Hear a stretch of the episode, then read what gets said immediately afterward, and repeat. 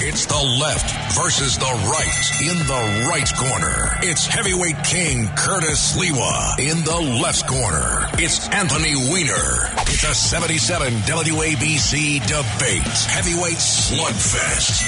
On New York's news and talk station, 77 WABC.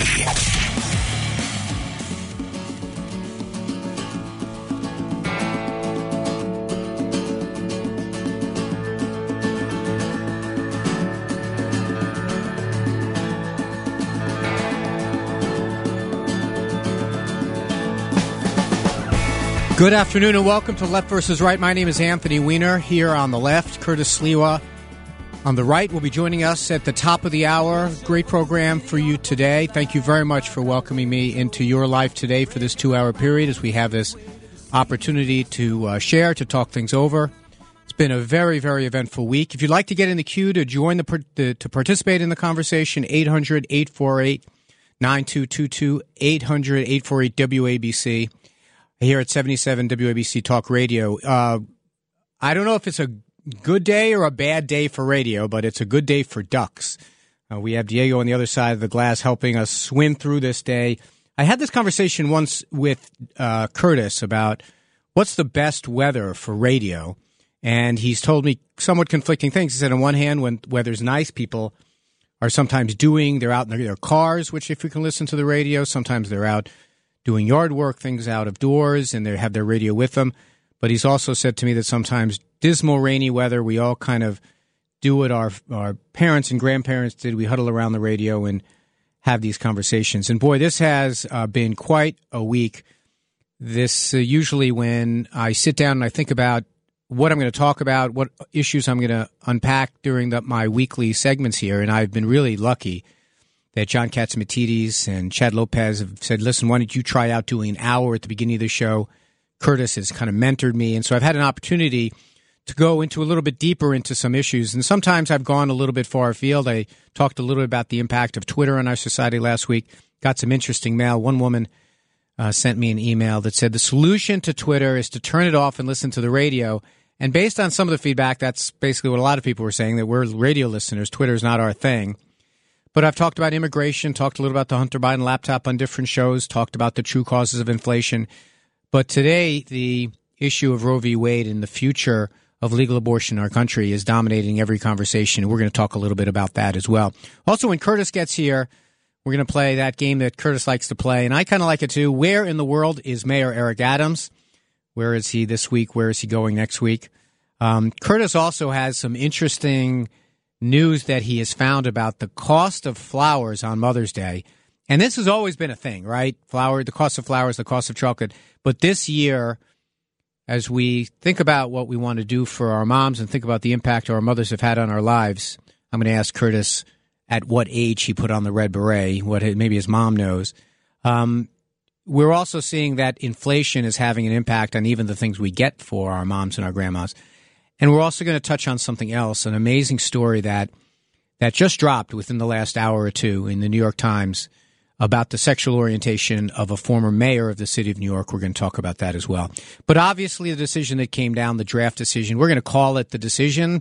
Um, I think there's no reason to believe that it's not going to be. We're, I'll talk in a moment about the notion that it leaked. But I guess I'm not surprised, but I'm still sort of stunned. I guess that's kind of maybe many of us are in that place. I'm not terribly surprised because this is not issue not been a secret desire of those on the court, those who are on the court, presidents that have appointed people to the court, that overturning Roe v. Wade, a protected right for 50 years, been on the agenda. I mean, you know, I've heard some commentary, I've heard some on liberal stations in particular. Oh my, this is all about Donald Trump. We've got to compl- explain to people that Donald Trump did this. Well, no. I mean, frankly, what made this a supermajority for the uh, for the anti-choice for the people who want to strike down Roe v. Wade, you can go back even way further than that. You can go back to Ronald Reagan. Ronald Reagan had a a life amendment in the Republican platform when he ran in 1980. Uh, H.W. Uh, Walker Bush, in order to be even considered to be the vice president uh, on that ticket, had to reverse his position on choice. So to say that somehow this is something that you know Donald Trump did is Democrats are giving everyone too much of a pass and frankly trying to make this entirely about a political question going into the next elections, which no doubt it is. But I still am somewhat stunned, you know, when you realize that unless I'm wrong, and like I said, feel free to, to get in the queue 800 848 WABC, 800 848 9222. There'll be plenty of time for callers to weigh in on this. But unless I'm wrong, this is the first time the Supreme Court has actually taken away a right. That the Supreme Court, time immemorial for the history of our country, the history of the court, has been expanding rights of individual citizens, expanding people's rights. This is the first time one's being taken away. I mean, you can argue the right to consume legal alcohol was an example, but okay, I'll, I'll stipulate to that. But even that got flipped back pretty quickly. Um, and I also am stunned at just the raw nature of the appeal in the are in the the decision that was written by Alito. You know, going out of his way to call people abortionists. You know, like it's very hot language. But then the to hang the entire argument on this notion, and I'm going to quote it here. You've heard it quoted dozens of times this week if you've been listening to Talk Radio uh, WABC. A right to abortion. I'm quoting from the decision. A right to abortion is not deeply rooted in the nation's in the nation's history or traditions. That that's the reason that this was overturned. Ladies and gentlemen, my my dear listeners, every single time a right was added, it was something that was not part of the traditions of our country. Slavery was part of the addition of of, of our uh, was part of our traditions. The the right to intermarry was not part of our deep traditions as a country. The right uh, uh, to for for two people who loved each other to marry each other irrespective of their gender was not part of the deep traditions. What does the Supreme Court do? The Supreme Court says it's not part of our deep traditions to that you know contraception is is is is permitted, but we're still going to make sure to have a Supreme Court decision protecting someone's right to purchase. Of course that the Supreme Court, every single thing that every right that we added is by definition not part of our rich tradition. It is expanding the country that we are, expanding the rights that we are. There was no tradition of women voting in this country. And of course, the Supreme Court, and of course, amendments to the Constitution. Of course, what we do is we expand rights via the Constitution. That's what we do. You know, so when people say, you know, is is you know is are we a progressive or conservative country? You know, I think we make progress by expanding the rights that a lot of conservatives espouse. This idea that we have certain rights that are unalienable, that are ours, that it's not for the government to decide to take away or to add. I mean, there's the Ninth Amendment, which, by the way, was at the foundation. People talk about how poorly reasoned Roe v. Wade was. Well, the Ninth Amendment is one of the foundational pillars of Roe v. Wade. And the Ninth Amendment doesn't get a lot of conversation, but it's a fundamentally very conservative one. And I say that in the kind of the modern political sense. The Ninth, the Ninth Amendment reads the enumeration in the Constitution of certain rights shall not be construed to deny or disparage others retained by the people. Meaning, just because we wrote some stuff here doesn't mean that the people, human beings, don't have rights that are protected. And so that for so much of this argument to be laid at this notion, well, we've got to follow the traditions of our country. Some of our traditions were great and some of them were not. Some of them said that, listen, you can't vote if you're a woman. You can't, you can own slaves. You can't intermarry. You can't, you can't, uh, uh, you, you can't, if you're a gay man or a lesbian woman, you can't get married. The courts have always said these rights are to the people. This is a constitutional right. Um, and I want to remind everyone of one other thing about the courts. You know, people said, well, the people don't support that. The people don't support that. The courts are not there to be the place that the public opinion is what decides. That's what the legislature is for. The legislature goes out and expresses the will of the people, but it is the courts that protect the minority rights. Said that even if you're the only person on your block that wants to worship and no one else wants to, you have a right to. You know, it is not a majority rule institution. It's not supposed to be. That's not the way this works. So the idea that this week, or it's not happening this week, it's probably going to happen in June or July when this gets announced formally, that we are now going to have an instance where a right is being taken away. And if you want to talk about a traditional right, Um, this has now been on the books for 50 years. So now we have a tradition for two generations or so of this right. And I just want to make it abundantly clear, and I can I welcome your views as well as the listener. The issue of abortion is a very, very difficult one. There are many people who have strongly held beliefs on either side, and I know that my, you know, when when I first saw the first image of my son Jordan, um, you know, in utero, I, I, it was a profound, profound moment. This is not really a conversation about how you feel about abortion. This is a conversation about how you feel about the legislatures of our city, of our states, of our country, mostly men, telling individual women certain things about their rights and weighing in on that. Yes, it's a very difficult issue. Yes, there are many strong arguments for saying we don't, you shouldn't, ha- you would rather not have abortions or you shouldn't have them. Um, but this is a completely, in my view, a different issue. This is an issue of where rights of half of our country are, you know, what they are, what, what, what rights they have. Um, and I also want to talk a little bit about like what now. Uh, and let me just let me just say to to Diego, I don't have anything on my board right now. Got it? Okay, super. Um, I see. People say, well, what's going to happen now? You know, some people have said, well, all this means is it was sent back to the states. Well, practically speaking, you've heard this now if you've been listening to this issue. About two dozen states, that means laws have been passed automatically triggering limits or bans on abortion.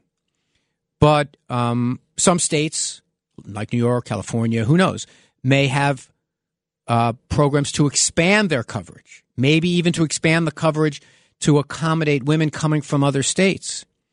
But the problem with this decision, this problem with this notion, I mean, I'm going to read you from the Alito decision. Quote, that, that uh, Roe v. Wade must be overruled, quote, and authority to regulate abortion must return to the people and their elected representatives. I mean, I'm going to put aside that this is from a court that has gutted people's right to vote, but put that aside for a moment. That could mean that a state could not only say we're going to go from 15 weeks viability to complete ban on abortions, but they can also say we're going to prosecute someone for murder who travels across state lines to find an abortion. Why couldn't they do that? According to this decision, they'd be within their rights to do it. By the way, also, the decision leaves open um, leaves open the possibility that this same court comes back and bans it outright. You know, says never mind what we said. We are because remember, there's other decisions that also are tied to the same principle. If you really do believe that the, that um, that a right to abortion should be overturned because it doesn't, it's not deeply rooted in our nation's history or traditions. Where does that leave the recent gay marriage ruling? Where does that leave rulings about intermarriage? intermarriage? I mean, now he Alito refers to it later on in the decision by saying, "Oh, but this one's different because it means that there's a life, another life at stake." And I, I see that argument. The only problem with that argument is, does that mean using that same argument that okay, then we can come back and ban this outright in the future because of that same argument. Um, but let me just spend a moment to talk about this obsession that some have had about the leak, the fact that it leaked. First of all, as a consumer of information, do I care that it came out in May, not in June? Do I care that it came out in May, not July? I, I mean, what um, impacts me, what impacts my my the the women that, that are in in my community, what impacts women all over the country is not when it came out; it's what it says. And uh, you want to have a conspiracy theory about which side leaked it? I mean, to me, the only person that was not clear where they were on this case is Chief Justice Roberts. And does this lock him in or does this move him? Who knows? I'll put that aside for a moment. I'm interested in hearing your thoughts about it, but I just, who cares? But what I think is crazy is suddenly so many people are concerned about breaking with norms. Are you kidding me? A democratically elected president nominates a, a, justice for the Supreme Court, and he is not even given a hearing, let alone a vote, let alone a, a no vote.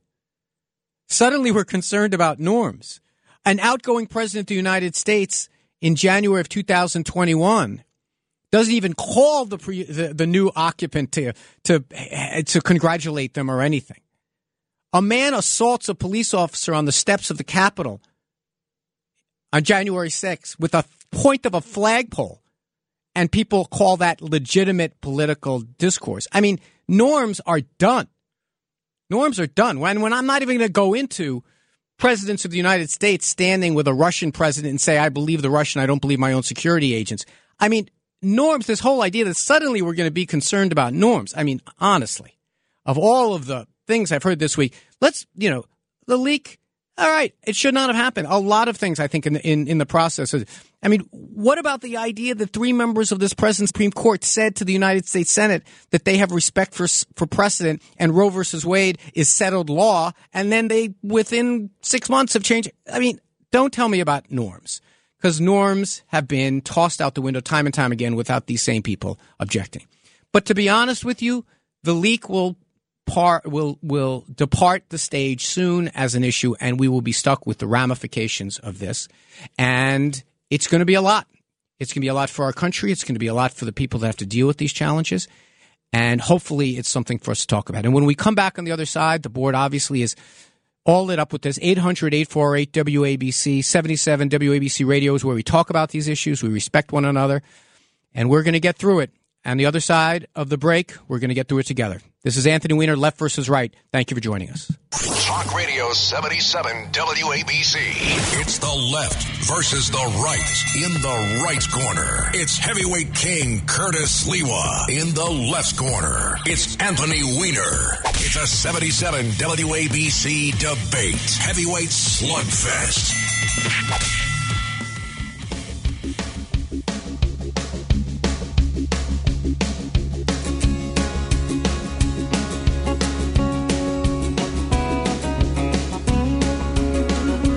Welcome back to Left versus Right on 77 WABC Talk Radio. My name is Anthony Weiner. Curtis Sliwa is joining us at the top of the hour. Today, the conversation is about the draft decision to overturn Roe v. Wade and all that that means. Uh, if you'd like to be part of the conversation, 800 848 WABC, 800 848 9222. Um, we're going to go to the phones in a minute. When Curtis gets here, we're going to talk a little bit more about this decision. We're also going to talk about an interesting article that landed in the New York Times in the last couple of hours about the sexual orientation of one of our former mayors and all the ramifications that that had. See if you can figure it out if you haven't already read the story. Also, a few people um, have uh, written and given some great feedback, but let me tell you how you can also join the conversation if you can't call in. Um, my email address is anthonyweiner at AOL.com. Yes, I'm the last person that has an AOL.com address, because you, you can't get Anthony Weiner at anything else because so many people have – snapped it up. I have a Twitter account. It's at Rep Weiner, but I don't use it. Um, and I think I haven't checked my Facebook in a while, but I think it's Anthony D Weiner is the Facebook page. So feel free to, to weigh in there and those those things. But we're going to take some calls now. Look, I, I, I don't I don't deny that this is a, brutally difficult issue because it's kind of a cross. It's got morality involved. It's got religion involved. It's got history involved. But at the end of the day, my general view, which I think is a conservative one, is that instances where the government should be dictating to half the population something they can and can't do with their body.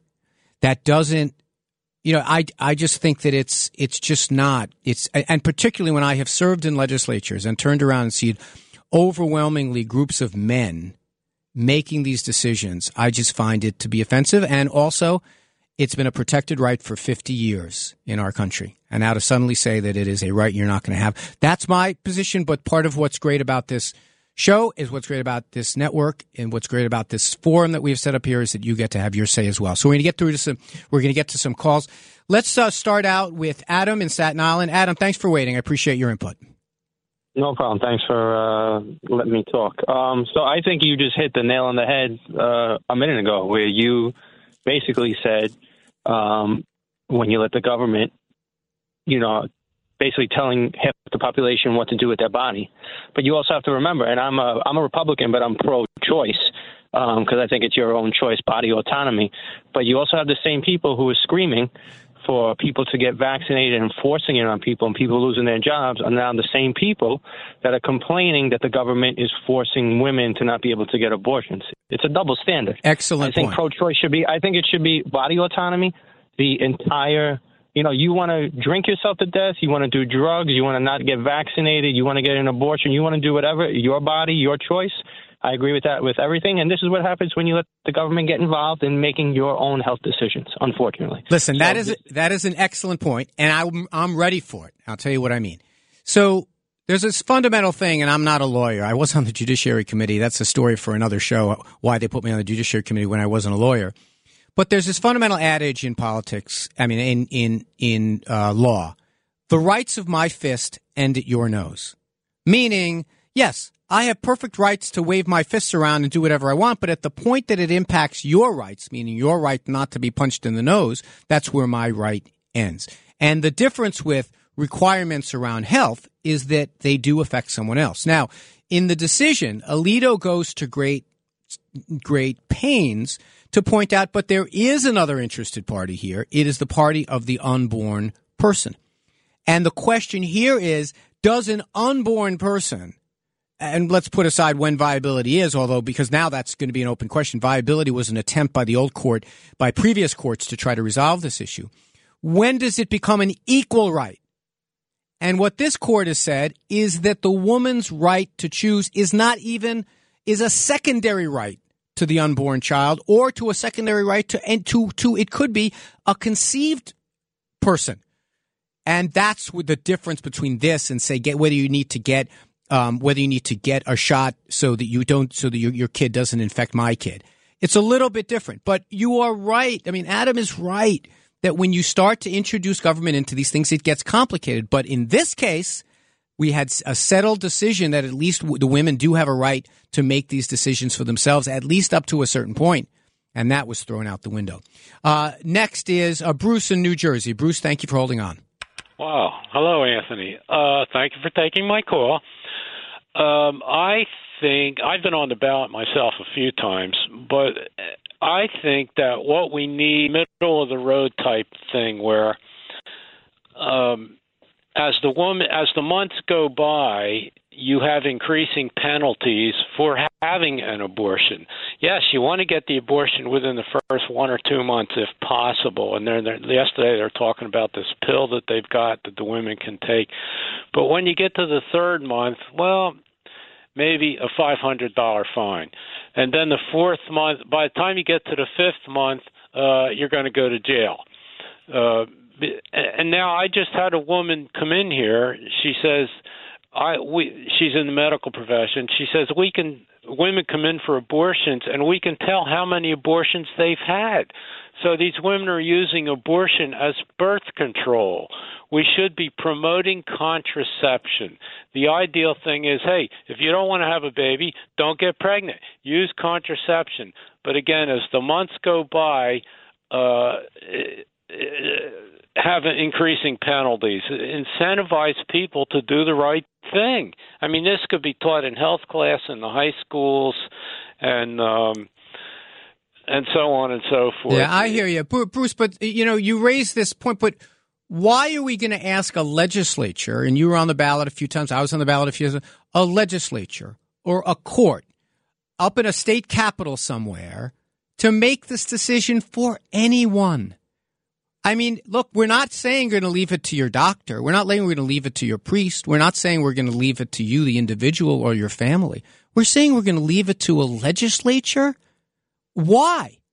I mean, if there was ever an an argument, if you're a, a, a, conservative, to say, listen, let's leave this decision to a person, like the ninth, like the Ninth Amendment uh, c- conceived of, then then that's the question. Is like, why are we struggling to try the the very the very struggle that Bruce articulates, and I really appreciate the call of like trying to figure out a way to figure this out is the problem. The problem, and, and to some degree, Alito nods to this. Like he says, look, this, this argument about viability was doomed from the beginning. Maybe so. Maybe so, but it was to some degree at least working as a function of a balance that was trying to be struck. Um, I think maybe Steve and Naples disagree. Steve, thank you for holding on. Sorry to keep you on hold so long. Uh, there's no inalienable right to take a life in the Constitution. There's a statutory right to take a life if your life is in danger.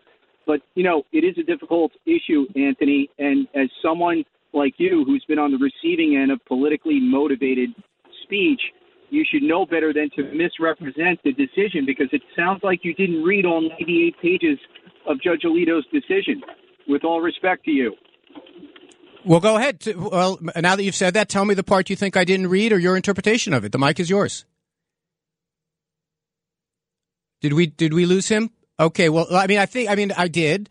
I did read it. Some of it was uh, references to past decisions. I think I got I got the gist of it. I mean, look, there is a lot that is not enumerated in the Constitution. The argument, and I'm going to do my best, the argument that Alito articulates is the idea that resting this on the 14th Amendment and resting this on the Ninth Amendment and resting this on this vague notion of when viability is was a compromise that was not grounded in the history of our country.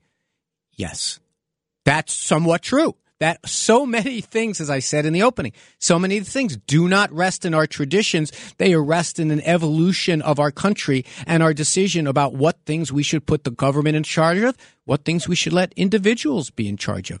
Uh, we have Kevin in Brooklyn. Kevin, I'm sorry to keep you on hold so long, but thank you for waiting. No, thank you, Anthony. Yeah, I mean, I want to take the notion that you, as you articulated in the beginning of the show, that a fundamental right has been taken away and flip it on its head and argue that in fact the court is acknowledging a fundamental right to life and attributing that to the unborn life. And I mean, don't you think that that is a significant, important moral judgment that we have to reach as a society? And I want to take it another step further and ask, in a perfect world, assuming that women could give birth and that children could be cared for in the right way, wouldn't you want a world, wouldn't you want a country where all unborn child, children are brought to life? Yes.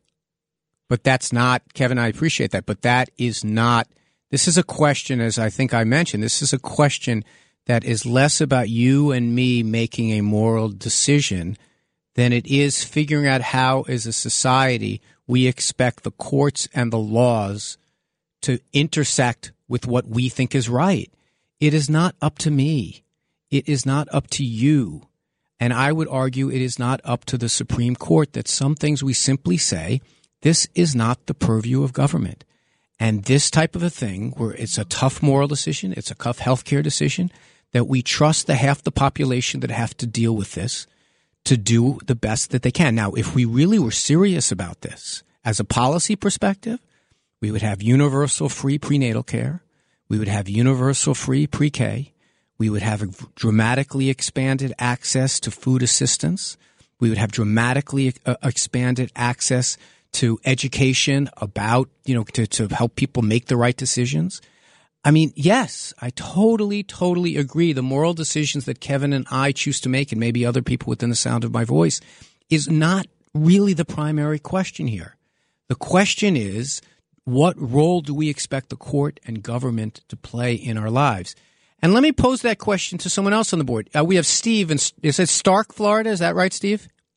Yes, it's Starke, Florida. Thank you for holding on. Go go ahead today. Yeah, my pleasure, Anthony. Thank you. Uh, you know, I got to admit, as a as a Republican, I I never really respected you that, that much, but after listening to your uh, radio show since you've been on, I found a new respect, and uh, you know, I think that you're a very fair-minded man and I was an Upper West Sider for over 30 years.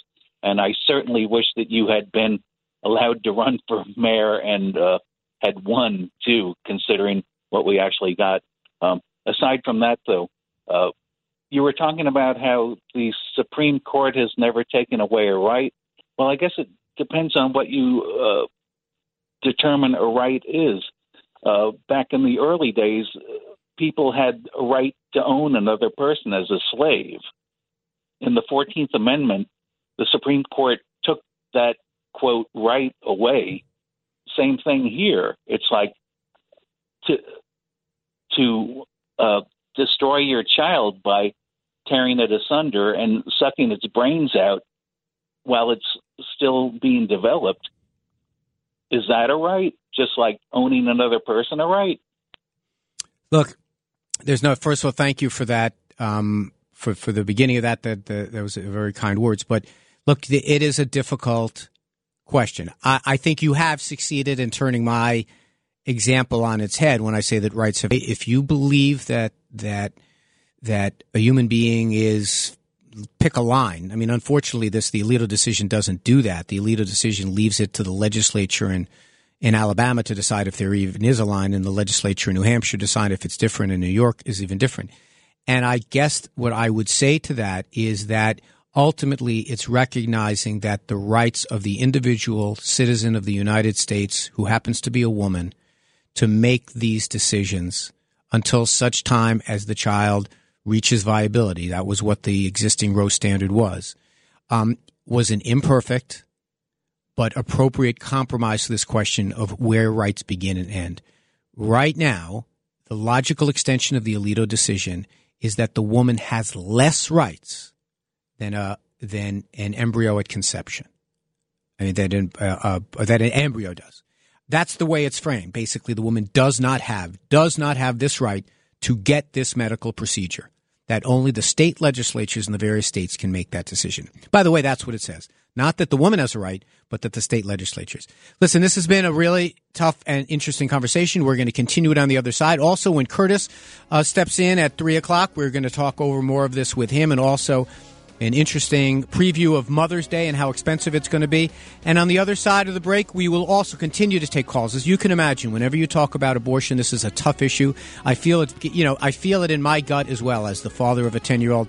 Um, this is this is a tough decision that people have to make, but it's really one that we should leave out of the hands of the court and out of the hands of legislatures. 800 848 WABC, 800 848 9222. My name is Anthony Weiner. Thank you so much for sharing part of your Saturday with me. I'll see you on the other side. Handling legal matters is stressful. So let the law offices of Frank Bruno Jr. provide you with the insightful counsel you deserve. The law offices of Frank Bruno Jr. has successfully handled thousands of cases for 25 plus years. They focus on elder law and estate planning, but are equipped to navigate you through all stages of family law and divorce to real estate law and probate. The law offices of Frank Bruno. Call 718 418 5000 or visit them at frankbrunolaw.com. That's frankbrunolaw.com. Frank Bruno. He's your numero uno. Talk Radio 77 WABC. It's the left versus the right in the right corner. It's heavyweight king Curtis Sliwa in the left corner. It's Anthony Weiner. It's a 77 WABC debate. Heavyweight slugfest.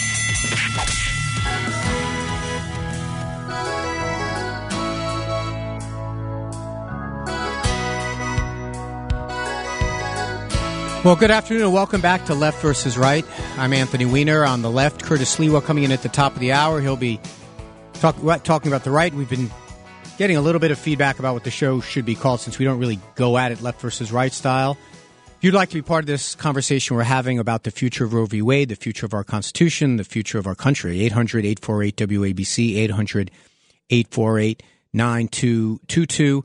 Uh, we've had some great calls so far. We're going to keep on doing. I'm going to try to keep my feedback to a minimum so we get more calls in. Um, first, let's go to Sammy in Howard Beach. Sammy, what part of Howard Beach are you in? I just represent Old Howard Beach. Where are you? I'm in Lindenwood. Oh, um, terrific. Go ahead, buddy. I really don't want to do any chit chat with you. I just want to say you admitted you're not a lawyer. If you were a lawyer, you'd be a disbarred lawyer. One of the great legal minds of all time wrote this decision. Your your liberal bias is what your opinion's based on. Yeah. That's yes. what it's based on. Yes, I. Ruth I Bader Ginsburg didn't think it belonged uh, uh, to be settled at the highest court. So who are you, a convicted felon, to turn around and try to basically what you've done to Justice Alito? I, I find reprehensible. What did I do to Justice Alito? You're talking about his opinion. Yeah, I'm disagreeing with Justice Alito. That's what we do here. We we disagree with people sometimes. That happens. I did, no. and this whole idea that I can't talk about the Constitution because I'm not a lawyer. Can I talk about baseball if I never play in the major leagues?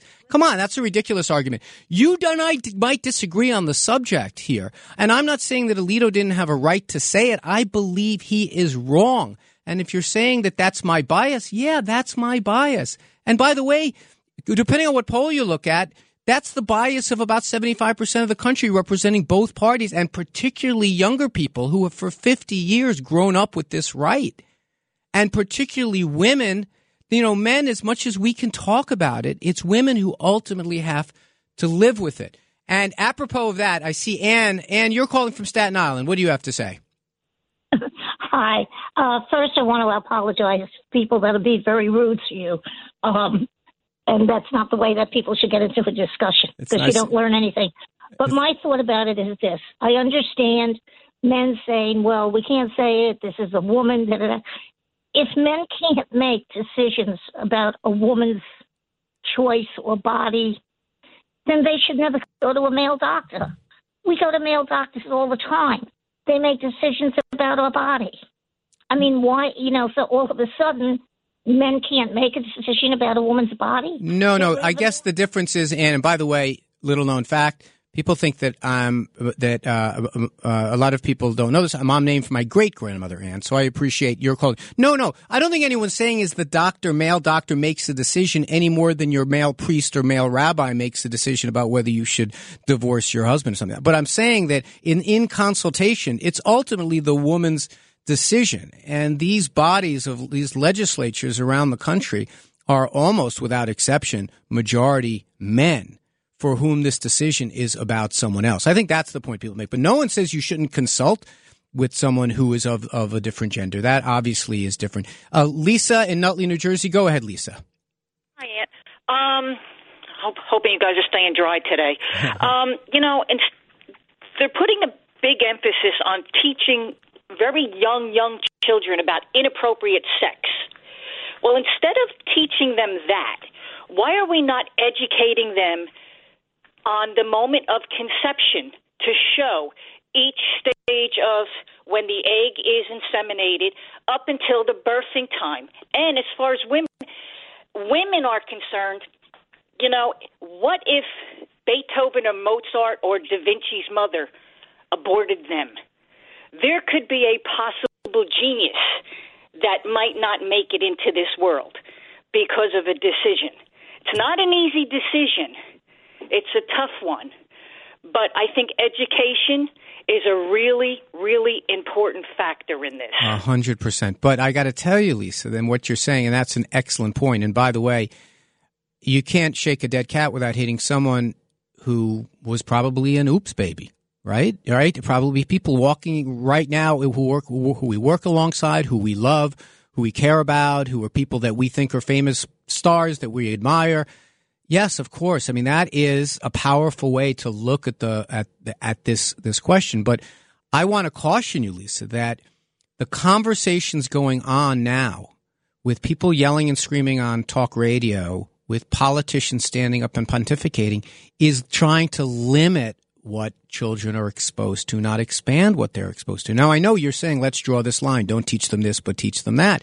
I ultimately think it's a similar type of dynamic that we have to entrust – teachers, we have to entrust parents, we have to entrust our community to make these decisions, but don't feel so so concerned that you're going to get drummed out of a school board meeting if you make a suggestion about teaching kids the the basics that they need to know in order to survive and have fewer abortions. And by the way, since Roe v. Wade has been on the books, numbers of abortions have declined. Now, do we really believe that because it's no longer on the books, the number of abortions is going to keep declining, or are they just going to move somewhere else? I mean, again, I think on all kinds of levels, these decisions are tough. But as a policy matter, if we really care about reducing the amount of abortions or about taking care of kids, I mean, what about someone who, who just feels they don't have the resources to take on another child? Well, what about the idea of providing them with free health care to get them through that? No. Universal health care, that's un American. What about the idea of universal pre K? What about the idea of, of increasing the amount for food stamps for someone raising a young child? All of these things are policy things that I totally believe we should unify around doing. But for now, this decision simply says this woman does not have a right to even have uh, to, to even to have an abortion unless a legislature somewhere says it. Um, next is Jim and Suffern. Jim, thank you for holding on. I appreciate you participating today.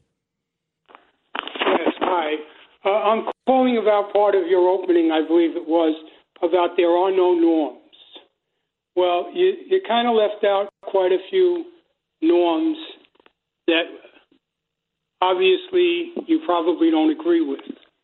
Uh, the first day in office, Biden shut down oil drilling on government lands. He stopped building the wall.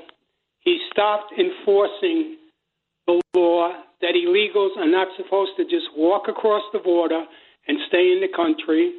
Uh, Two million last year, and God only knows how many million this year.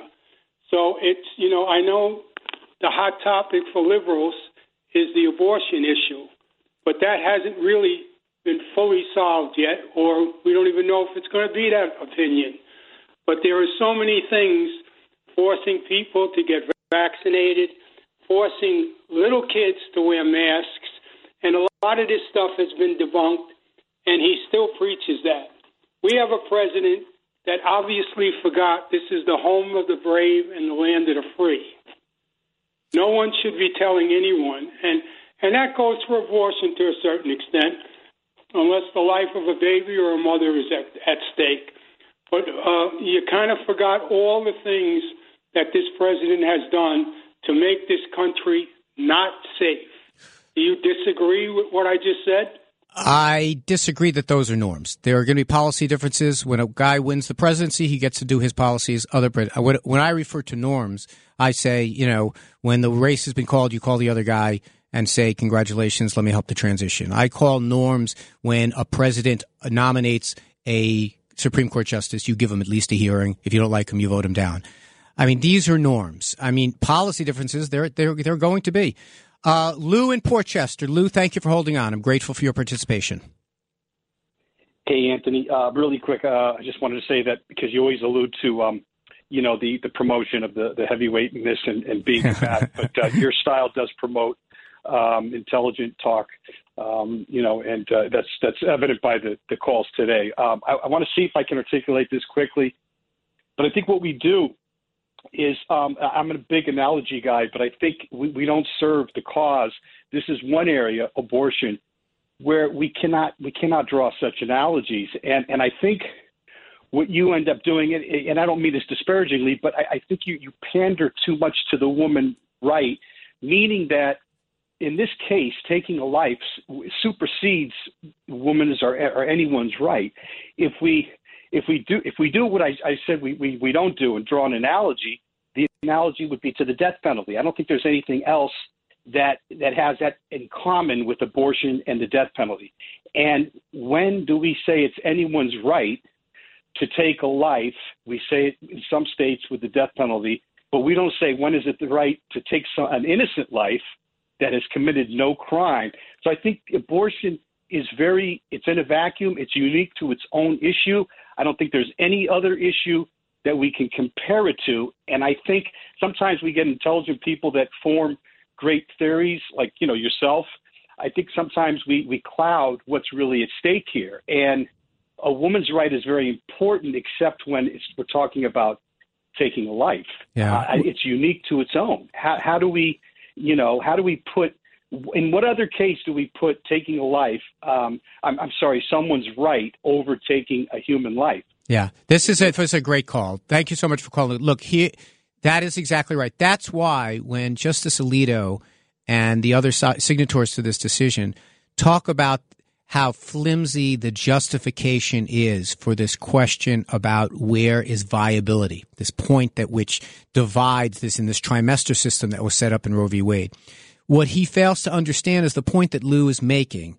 And that is that yes, this is kind of a weird one, right? This is not like any other decision. And, and, and I think the, the, the, the pull towards analogy is just because we're trying to grapple with it. Even Alito in his decision talks about what makes this different than other, than other decisions. He kind of agrees and I'm going to resist the temptation, although Lou raises the subject, to say it's funny how many people are pro death penalty and anti abortion rights. But I'm going to put that aside for the moment to address Lou's point very briefly, then we have to go to a break. That, yes, but the question becomes is are we going to supersede the woman's right with this abstract notion of the baby's right? And I don't think that we should until the point of viability. And that's where, where I think the decision of Roe is correct. But Lou is not wrong. This does, this is not. Sometimes we get too glib when we talk about it. Sometimes we reach for analogies too far. If I was guilty of that, I can see that I probably was. This has been a great conversation. We still have a few more minutes of it before Curtis comes in and joins us and talks about both this heavy conversation, but also where in the world is Eric Adams? We'll find out at the other side of the break. Thanks for joining us. I'm Anthony Weiner. This is Left versus Right. Radio 77 WABC. It's the left versus the right. In the right corner, it's heavyweight king Curtis Sliwa. In the left corner, it's Anthony Weiner. It's a 77 WABC debate. Heavyweight slugfest.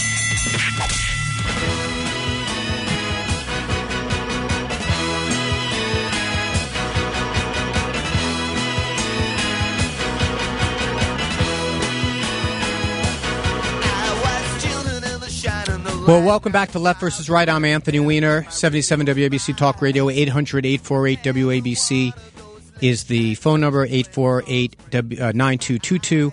Also, you can uh, get copies of this program in form of a podcast on WABCRadio.com or in the Red Apple Podcast Network.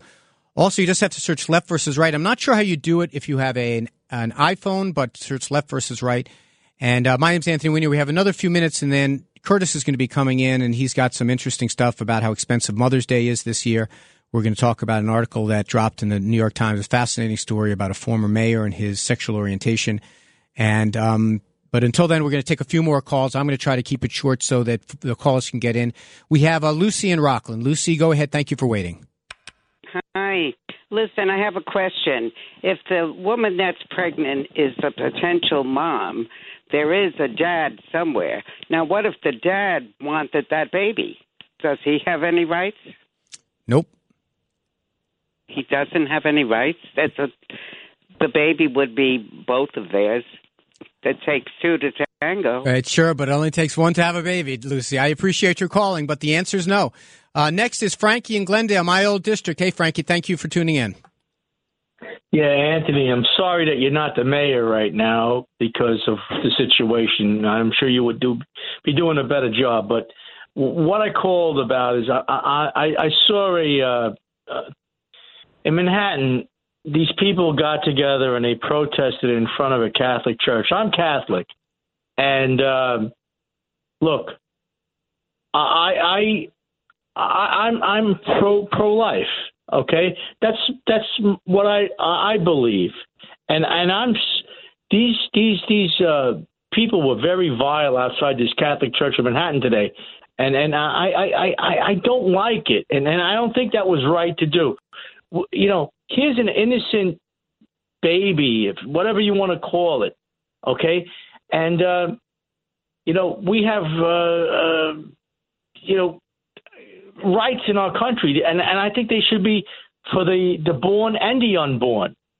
Yeah, uh, Anthony. I, I, you I hear you. I, protesting in front of a Catholic church it makes zero sense to me. If anything, if you believe that the court got it wrong, you're arguing that it should be left to the woman to consult her clergy, to consult her her therapist, to consult her her, her husband. The whole idea. This is not an argument whether or not the church should have a role in these decisions if a woman i want that to that's the relationship that we should be fostering between a woman and some place that she can get support to make these tough decisions. And so protesting in front of a catholic church makes zero sense to me. I am not catholic. I am pro-choice. I believe in a higher power of my understanding and that's between me and my god. And and the idea that someone would protest at an at a, at a religious institution because the court made a mistake is beyond ridiculous to me. Uh, let's go to George in Rockland County. George, thanks for holding on.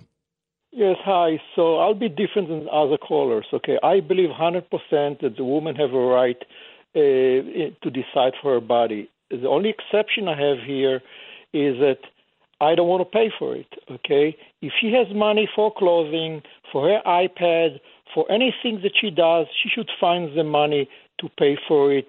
Uh, you know, you know, with the person that she had sex with. It's very simple for me. Okay, you know, it's like anything else. You don't have the money, take a loan. It is your responsibility. You should have used con- con- contraceptive before this. Okay, you didn't want to do this. Okay, there's now the day after pill. Whatever it is, it is your decision.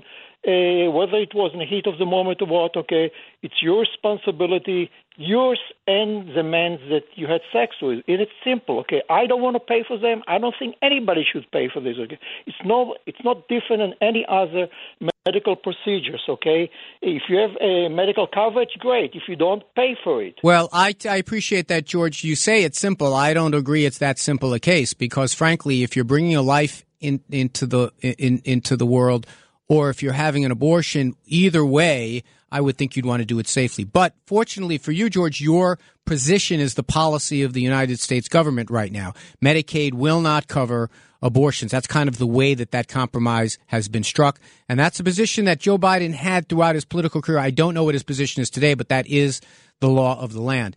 Um, next, uh, Matt in Clifton, New Jersey. Matt, go ahead. Hey, Anthony, thanks for taking my call. I appreciate it. Uh, John Roberts, in the beginning of the week, and Nancy Pelosi yesterday both said that the opinion is not final. So, would would Chief Justice Roberts say that if it was the exact same opinion as February's opinion? I don't know. That's a good question. It's speculation, but whether it is the same in actual words or import is really the question. It's going to have the same effect. The question is whether or not there are more dissenting opinions, whether or not John Roberts joins the thing. Look, if I had a, you know, we haven't talked about this much and I'm glad because I think this subject is worn out. Speculation about who leaked it and why. If I had to speculate, John Roberts is the only kind of variable here where he goes. I think this was an attempt to influence him, whether attempts to bring him, to bring him over to the, to the um, majority side and it might have also been an attempt, once they already had the votes, the conservatives had the votes, to get it out there before Roberts could do anything to maybe pull back one of the waiver injustices. But yes, I think there's a chance that some of the words will be different. I don't think there's any chance in the world that the uh, the import, the result of the decision will be will be different. Um, next is Steve in Central Jersey. Steve, sorry to keep you waiting so long, but thank you for doing so. Hi, Anthony. Get right to it. Anthony, look, you—I know you're not a lawyer. You give the uh, opinion, the side, the judicial activist side, though you present it well. I am an originalist. The, your interpretation of the Ninth Amendment, nice try. Under your interpretation of the Ninth Amendment, it means the not a majority of the court can confer any right they want on an individual that a majority of the court comes to. Uh-uh. The, the, Ninth Amendment has never been the subject of any Supreme Court decision. The, the judicial originalist argues the rights they're referring to are the inalienable rights God given to life, liberty, and pursuit of happiness. On that basis, we could make an argument for that unborn, as you call it, not others like you call it, blob, a baby in the womb. But let's just be clear where Sam Alito and the majority come out on it, if that's going to be the opinion. They say the car it wasn't contemplated by the framers when the Constitution yep. was drafted. It's not mentioned in the Constitution. Therefore, it goes back to the states under the Tenth Amendment. Fair enough. Well, Steve, we have to leave there. You're going to get the last word. It's a good, heavy conversation about the Ninth Amendment. I'm Anthony Weiner. On the other side, Curtis Sliwa joins us on Left versus Right on 77 WABC Talk Radio.